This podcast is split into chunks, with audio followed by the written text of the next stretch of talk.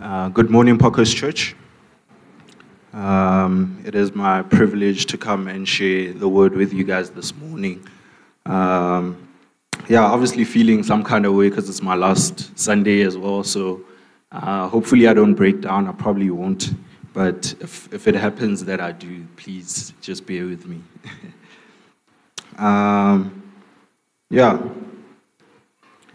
I think just in, in light of introing the series that we are in, so we're going to be looking. We're going to be looking through a couple of characters. I think, I mean, we've done that through the life of David. Um, it, would, it would have been easier to just take the texts as they were and explain them as they were, but we like singling out people in those stories and just looking at how their lives interact with the, the, the main narrative of the story at hand. And that's what we're going to be doing for the next couple of weeks as well. In light of just celebrating the birth of our King, we want to look at some of the significant, uh, and we won't look at, we won't necessarily look at everyone who was involved in and around Jesus' birth, but we will look at some significant stories and characters of those people. This is not going to be a chronological uh, series, so we, we're not like following a certain timeline. We're just picking certain characters, and we hope that it's just uh, encouraging to you guys as we celebrate um, the birth of our King. So I think the, one of the questions I wanted to ask um, as we get into the text is how do you think it would have been? How do you think you would uh, react if you had to meet a member of the British royal family? That's the question I have for you. When given an opportunity to worship a person of significance, how do you think you'd react? Um, for some weird reason, uh, I remembered um, one of the, the best method actors um, of the time when I was growing up, uh, Rowan Atkinson. And if you guys know him, he has this character called Mr. Bean. Now, there's one skit where he's getting ready, he's in line to meet the queen, right? And he goes through all this like rigid stuff, trying to prepare himself to adore, to, to give a little bit of worship to the Queen of England. Like, and, and he goes, like, he, he if you guys know Mr. Bean, you know just how funny he is, but like, he checks his breath. Uh, he, he uses a paper to, as, as his pocket square. Like, there's just a, a whole lot of things, but you see the sincerity of what he's trying to do, even though he's so funny when he's when he's doing it. And the, the part that kills me the most is at the end he's trying to fix his, his zipper and his finger is stuck in there. He, man- he manages to rescue that at the, at the last moment, but then when he shakes the queen's hand and he bows, he knocks her out. Like he knocks her, knocks the queen out with uh, his head. Um, I don't know why I thought about that, but it's. I had to watch that video again last night in preparation. But yeah, just thinking about that, I want us to just really think about how, how we respond to the birth of the King. How do we respond to the birth of Christ? And we're going to be looking at Matthew 2, verses 1 and 2. And I've called this, this sermon uh, The Two Kings and the Wise Men. I'll just read the text first, I'll pray, and then we'll get into it. Matthew chapter 2. I'm reading from the ES, ESV version, so that should be up there. Now, after Jesus was born in Bethlehem of Judea, in the, king, in the days of Herod the king, behold, wise men from the east came to Jerusalem, saying, Where is he who has been born king of the Jews? For we saw his star when it rose, and have come to worship him. When Herod the king heard this, he was troubled, and all Jerusalem with him. And assembling all the chief priests and scribes of the people, he inquired of them where the Christ was to be born. They told him, In Bethlehem of Judea, for it, was, it is written by the prophet, And you, O Bethlehem, in the land of Judah, are by no means least among the rulers of Judah. For from you shall come a ruler who will shepherd my people Israel. Verse 7 Then Herod summoned the wise men secretly and ascertained from them what time the star had appeared. And he sent them to Bethlehem, saying, Go and diligently search for the child. And when you have found him, bring me word that I too may come and worship him. After listening to the king, they went on their way. And behold, the star that they had seen when it rose went before them until it came to rest over the place where the child was. When they saw the star, they rejoiced exceedingly with great joy. And going into the house, they saw the child with Mary, his mother. And they fell down and worshipped him. Then, opening their treasures, they offered him gifts gold and frankincense and myrrh. And then, warned in a dream not to return to Herod, they departed to their own country by another way. Let's pray. Heavenly Father, we just pray that you may just soften our hearts for your word. Um, we just echo um, the, the words of the, the carol. Like, we want to come and adore you. We want to come and worship you, Lord. And so may you just ready our hearts, Lord. There may be things we, we, we come in with from the week that are just heavy on our hearts. There may be things we're looking forward to in the next week that are heavy on our hearts. But I just pray that in this moment, Lord, we may just uh, rest, that we may just, that, that in, with your Holy Spirit, you may soften our hearts and ready, ready them for your word. Um, yeah, just pray for this time. I pray for myself as I bring your word, Lord, and I hope that you may be glorified in this. In Christ's name I pray. Amen. So I just want to define what worship is quickly. Um, I preached a couple of months ago about um, the sincerity of true worship, and I, I found this definition which I'll recycle um, from the Merriam Webster Dictionary.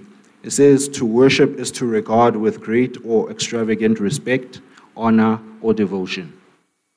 It's to regard with great or extravagant respect, honor, or devotion. And that's what Mr. Bean was trying to do. Um, and there are a few different reactions that we see in this text um, from certain groups of people or individuals um, as they respond to the coming of this king. Uh, I'm going to touch on one which I'm not really like, it's, it's important, and I just want to say a few things about it, but I'm going to focus on two others. So, the chief priests and the scribes uh, just a quick word on this. When Jesus was born, the chief priests and the scribes, from this text, we see that they could not have been really bothered with it. They, they simply answer Herod, Herod's question, and the wise men, and they go about their day. So there's a, there's a bit of indifference in their response to Christ being born. And, and that's crazy because they would have been the people who had been studying the texts and they, they should have been the people who were most anticipating the coming of the king, but yet they're not. Um, and that is not a good response to having an opportunity to interact and, and respond to the arrival of the king. I just wanted to touch on that. Um, it's not the main, it's not one of the main uh, responses that I want to focus on today, but I just didn't want to leave it out. I want to look at particularly the responses of two, um, of Herod and of the wise men. So let's look at Herod first. Um, and in light of looking at, at his response to the coming of the king, I wanted to ask and just figure out who he is, because we're looking at the characters. So, who is Herod? Herod was also called Herod the First or Herod the Great. And he, he ruled Jerusalem and he ruled Israel and Judah for about 34 years. So he was in power for quite a while. He was half Jewish and he was half Edomite. Um, and he had been appointed a king, a king under the authority of Rome. So Rome had provinces, and they appointed rulers in those provinces to essentially run those provinces for them, and it would normally be a local. So he was a king that was put in there by the Roman Empire. He ruled firmly, but he also ruled pretty ruthlessly. He did some good. He didn't just do bad stuff. He built the temple in Jerusalem. And he would cancel taxes when the economy wasn't doing too well. I wish, I wish our president would do that as well. Um, but he would do that. And there was even a time where he'd even buy corn for the starving during the famine. So he, he had a few things that he was doing right, but he also did a lot of bad. See, it is believed that Herod, especially as he became older, became very suspicious. He was afraid that people were trying to assassinate him. And so, what he'd do is he'd use the tactic that many power hungry people in his position would, and that's murder those people before they murder him.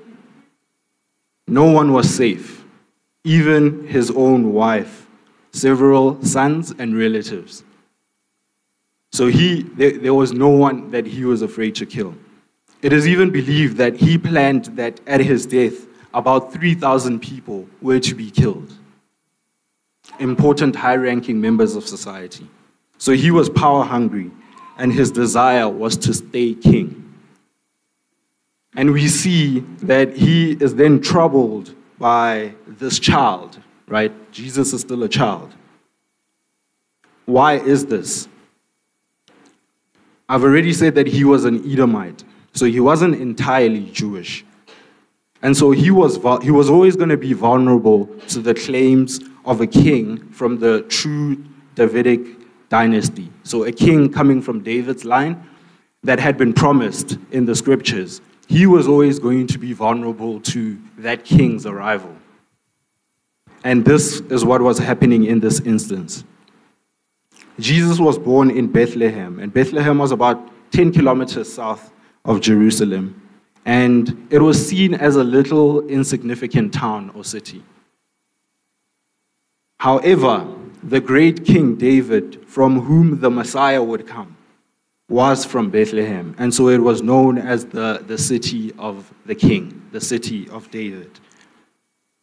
And we see this in the prophecy by Micah that was quoted in verse 6. It says, And you, O Bethlehem, in the land of Judah, are by no means least among the rulers of Judah.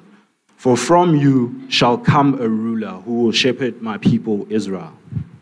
This was a prophecy made um, way before Jesus came that the shepherd would come from Bethlehem. So Jesus is, in fact, a legit threat to Herod. The arrival of this true king of the Jews represent, represents a threat to Herod's great throne and to not just to him and to Israel's corrupt religious and political leadership as well, especially those in Jerusalem. And that's why he wasn't the only one that was troubled. If you see verse verse 3, it says, and all Jerusalem with him. But not just that, the, the reason all, not just the leaders were, were nervous about it, they knew that Herod could go about this like murderous, um, like he could go on these murderous rants. And they knew that no one would be safe. You'd never know who would be in trouble when that happens. And so even the common people knew that this could spell trouble. So Herod reacts to the coming of the king with hatred and hostility. He is afraid that the child would interfere with his life, his place, his power, and influence. And having understood the kind of person that he was, we shouldn't be surprised that he plots a plan to kill Jesus. It's not in this text, it's in the text directly below that. But if you read um, verses 16 till 18 of Matthew 2, you can see how badly Herod wanted to destroy this king. I'm not going to get into that for now, but you can, that, that, that can be your homework. He just wanted to destroy him. He even lies about his intentions to the wise men. In verse 8, we see that he says that he also wants to worship um, Jesus. But in reality, we know that Jesus was interfering with his life. And he did not like that at all.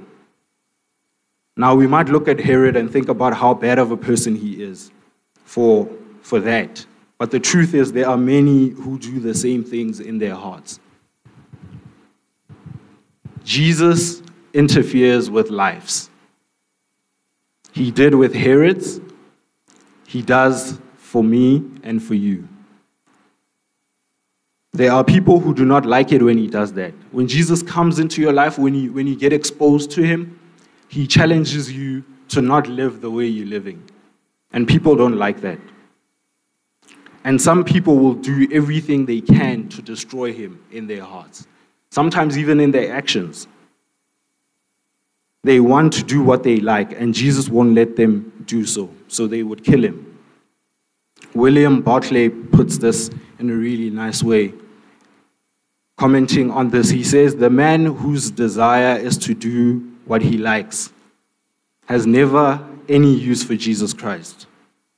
The Christian is a man who has ceased to do what he likes and who has dedicated his life to do as Christ likes.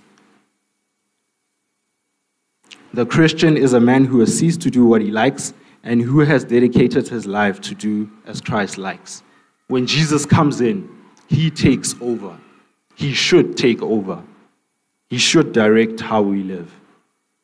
And so we need to be very wary of reacting like Herod when an opportunity comes to worship the true king. Now let's look at the other reaction, and we, we see this from the wise men. Again, who are the wise men? Firstly, I just want to say that their sons are not called JT, and their surnames are not called Gamanga. For those who don't understand that joke, uh, we have a guy called Wiseman in our church, and his son is JT. I just wanted that to be very clear. The wise men were a wide range of people whose practices included astrology, dream interpretation, the study of sacred writings, and the pursuit of wisdom and magic. These guys were, were from the east, so they were most likely from Persia. They were likely in Persia what the Levites were in Israel. These were the teachers and the instructors of the Persian kings. These were, the men, these were men of holiness and wisdom. These were men who were skilled in philosophy, medicine, and natural science.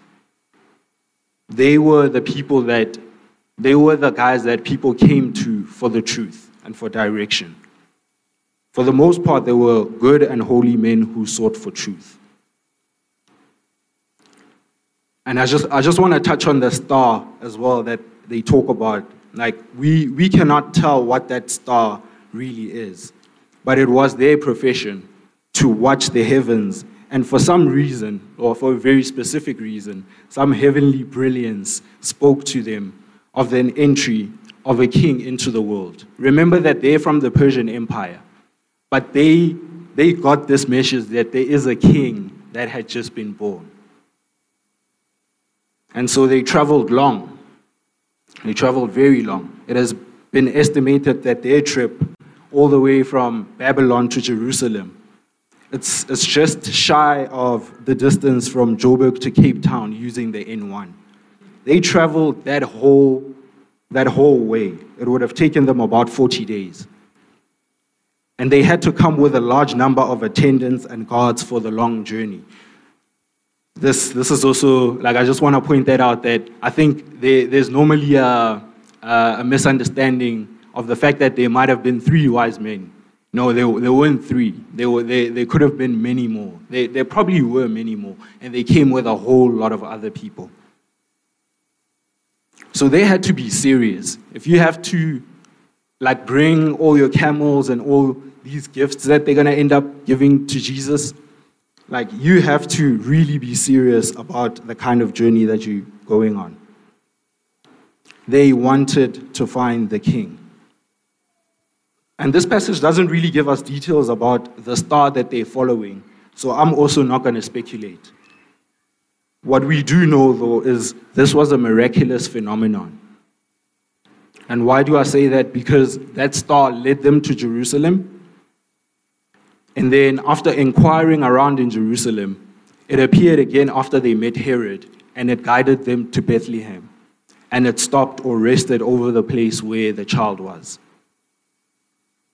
And it's interesting, this, just this, this idea of God communicating with them through the star and through their dreams. And we see that the purpose of the, for the purpose of the fulfillment of God's plan, He cares to meet individuals where they are. And so He communicated with the wise men and led them there. And what followed was really, really special. Now, this for me is, the favorite, is my favorite part of the whole passage. They, when they arrived at the house, they offered, they worshipped, and they offered the child gifts. We cannot really tell if the wise men realized the gravity of their actions or not. But what we see from them, their response to meeting this child king, is that they offer sincere worship and an adoration for Jesus. As a child, Jesus, the true king of the Jews, we see here is being worshipped by Gentiles. The chief priests and the scribes that I touched on earlier didn't care to worship him. They were the people who should have known and anticipated his birth before anyone else, because they were the ones who were governing the temple and studying the scriptures of the Old Testament. But they didn't care. It didn't even matter that they were prompted by the arrival of this king, by the wise men. So, Jesus here we see is being worshipped by his people. Before being worshipped by his people, he's being worshipped by foreigners. And the actions of these, these foreigners, whether intentionally or not, whether consciously or not, foreshadowed not just the worship of Jesus by Gentiles, us being Gentiles, but the gifts they offered also symbolized the fact that Jesus was a holy king, obedient to God, in whose priestly service he would suffer and die. How so?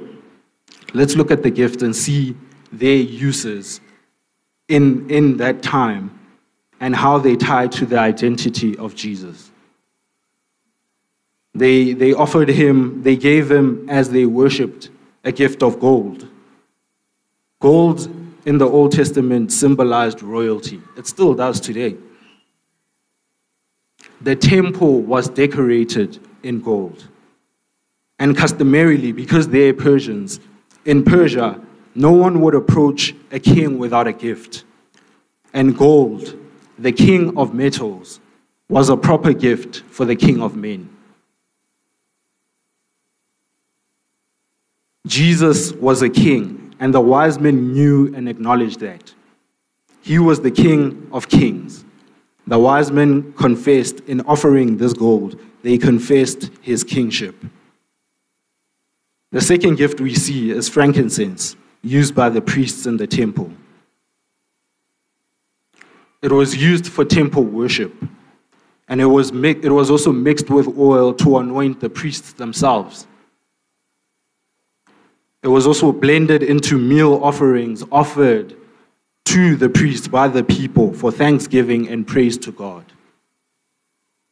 In presenting this incense to the king, to the child, the wise men either intentionally or unintentionally pointed to Christ as our great high priest, the one whose entire life was pleasing to his Father.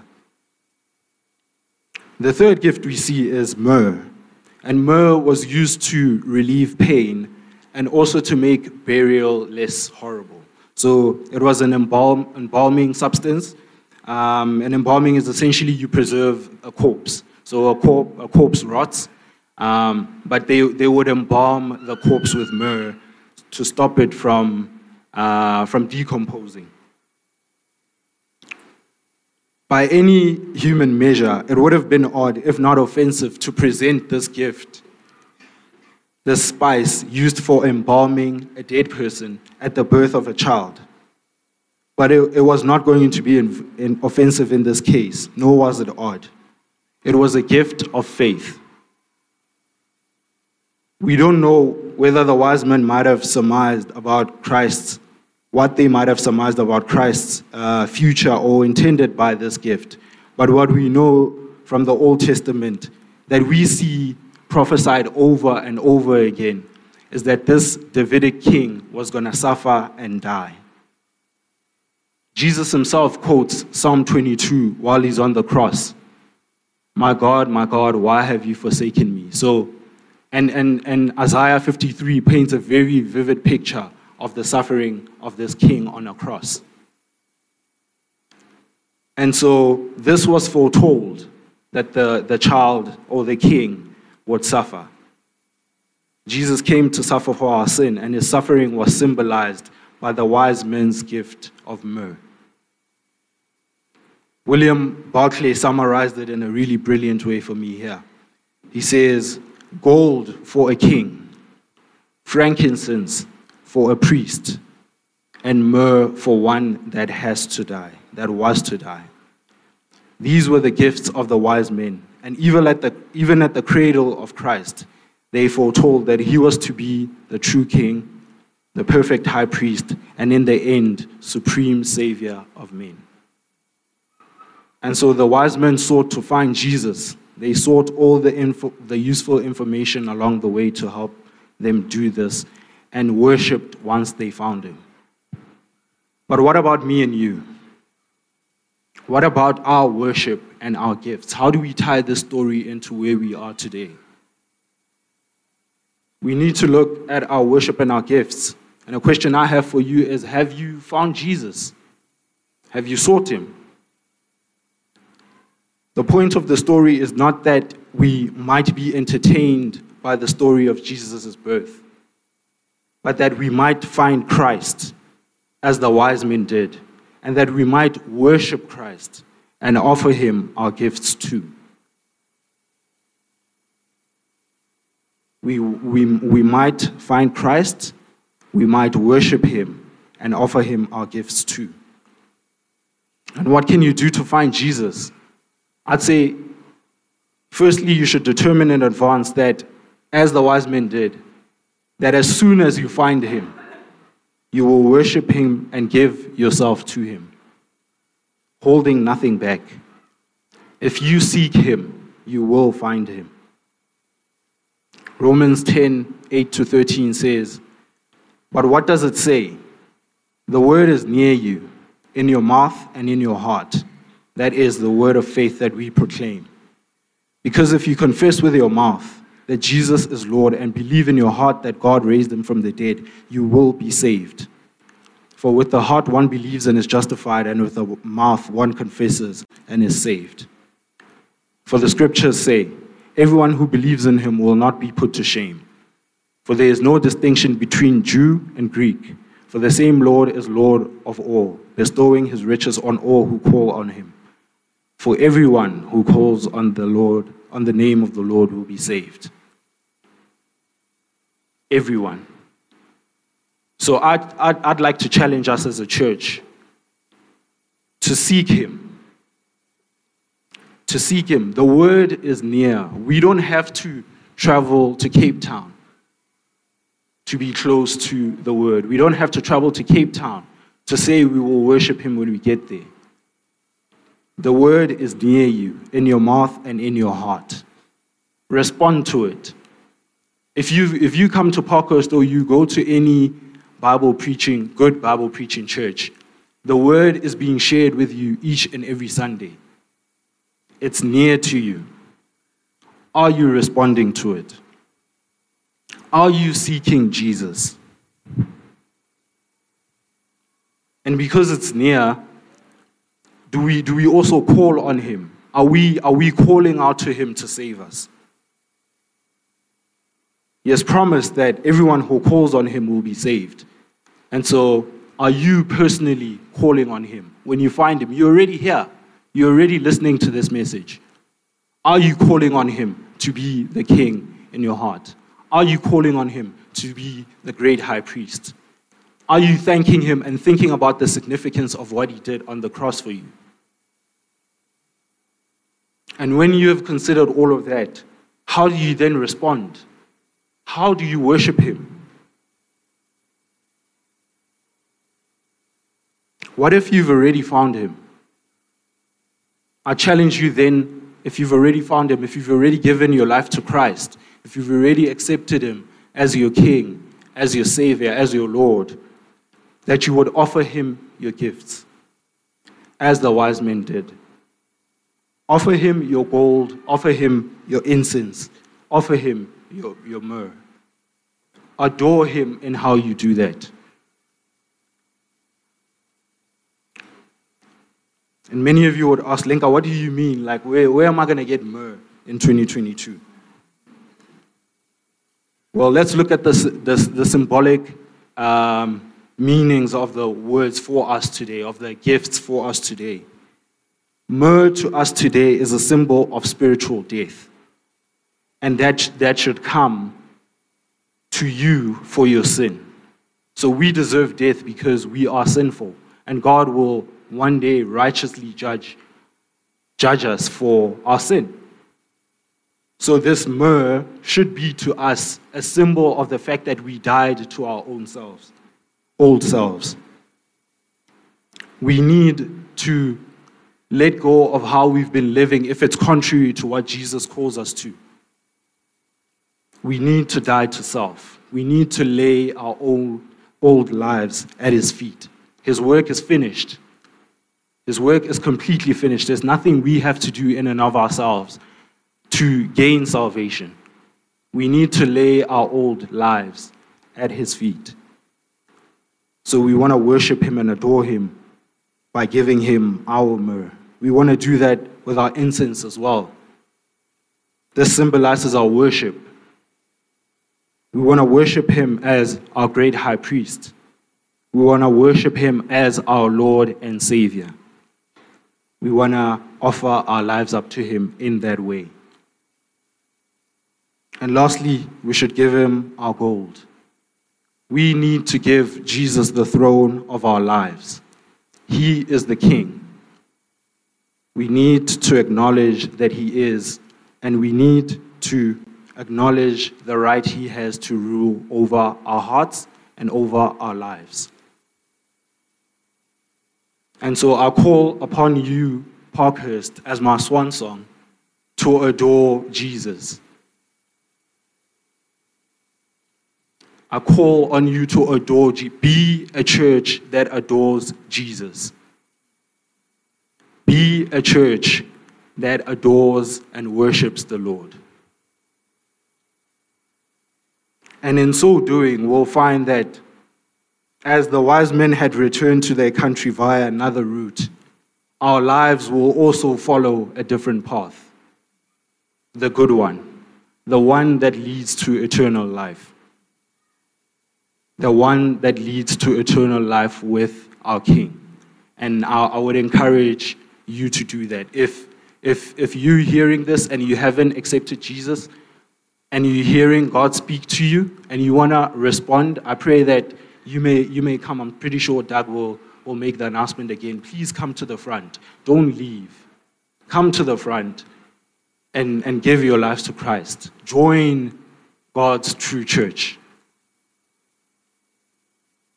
And if, if you are a Christian, then I pray your life may be that of worshiping Him with your gifts, with your myrrh, with your incense, and with your gold. I pray that this was an encouraging message and I'm going to be praying for Parkhurst. I love you guys. Thank you for uh, just yeah, having me be a part of this church. And I pray that this may continue being a church that grows in those elements as we seek to be disciple makers that call people to do this. Let's pray.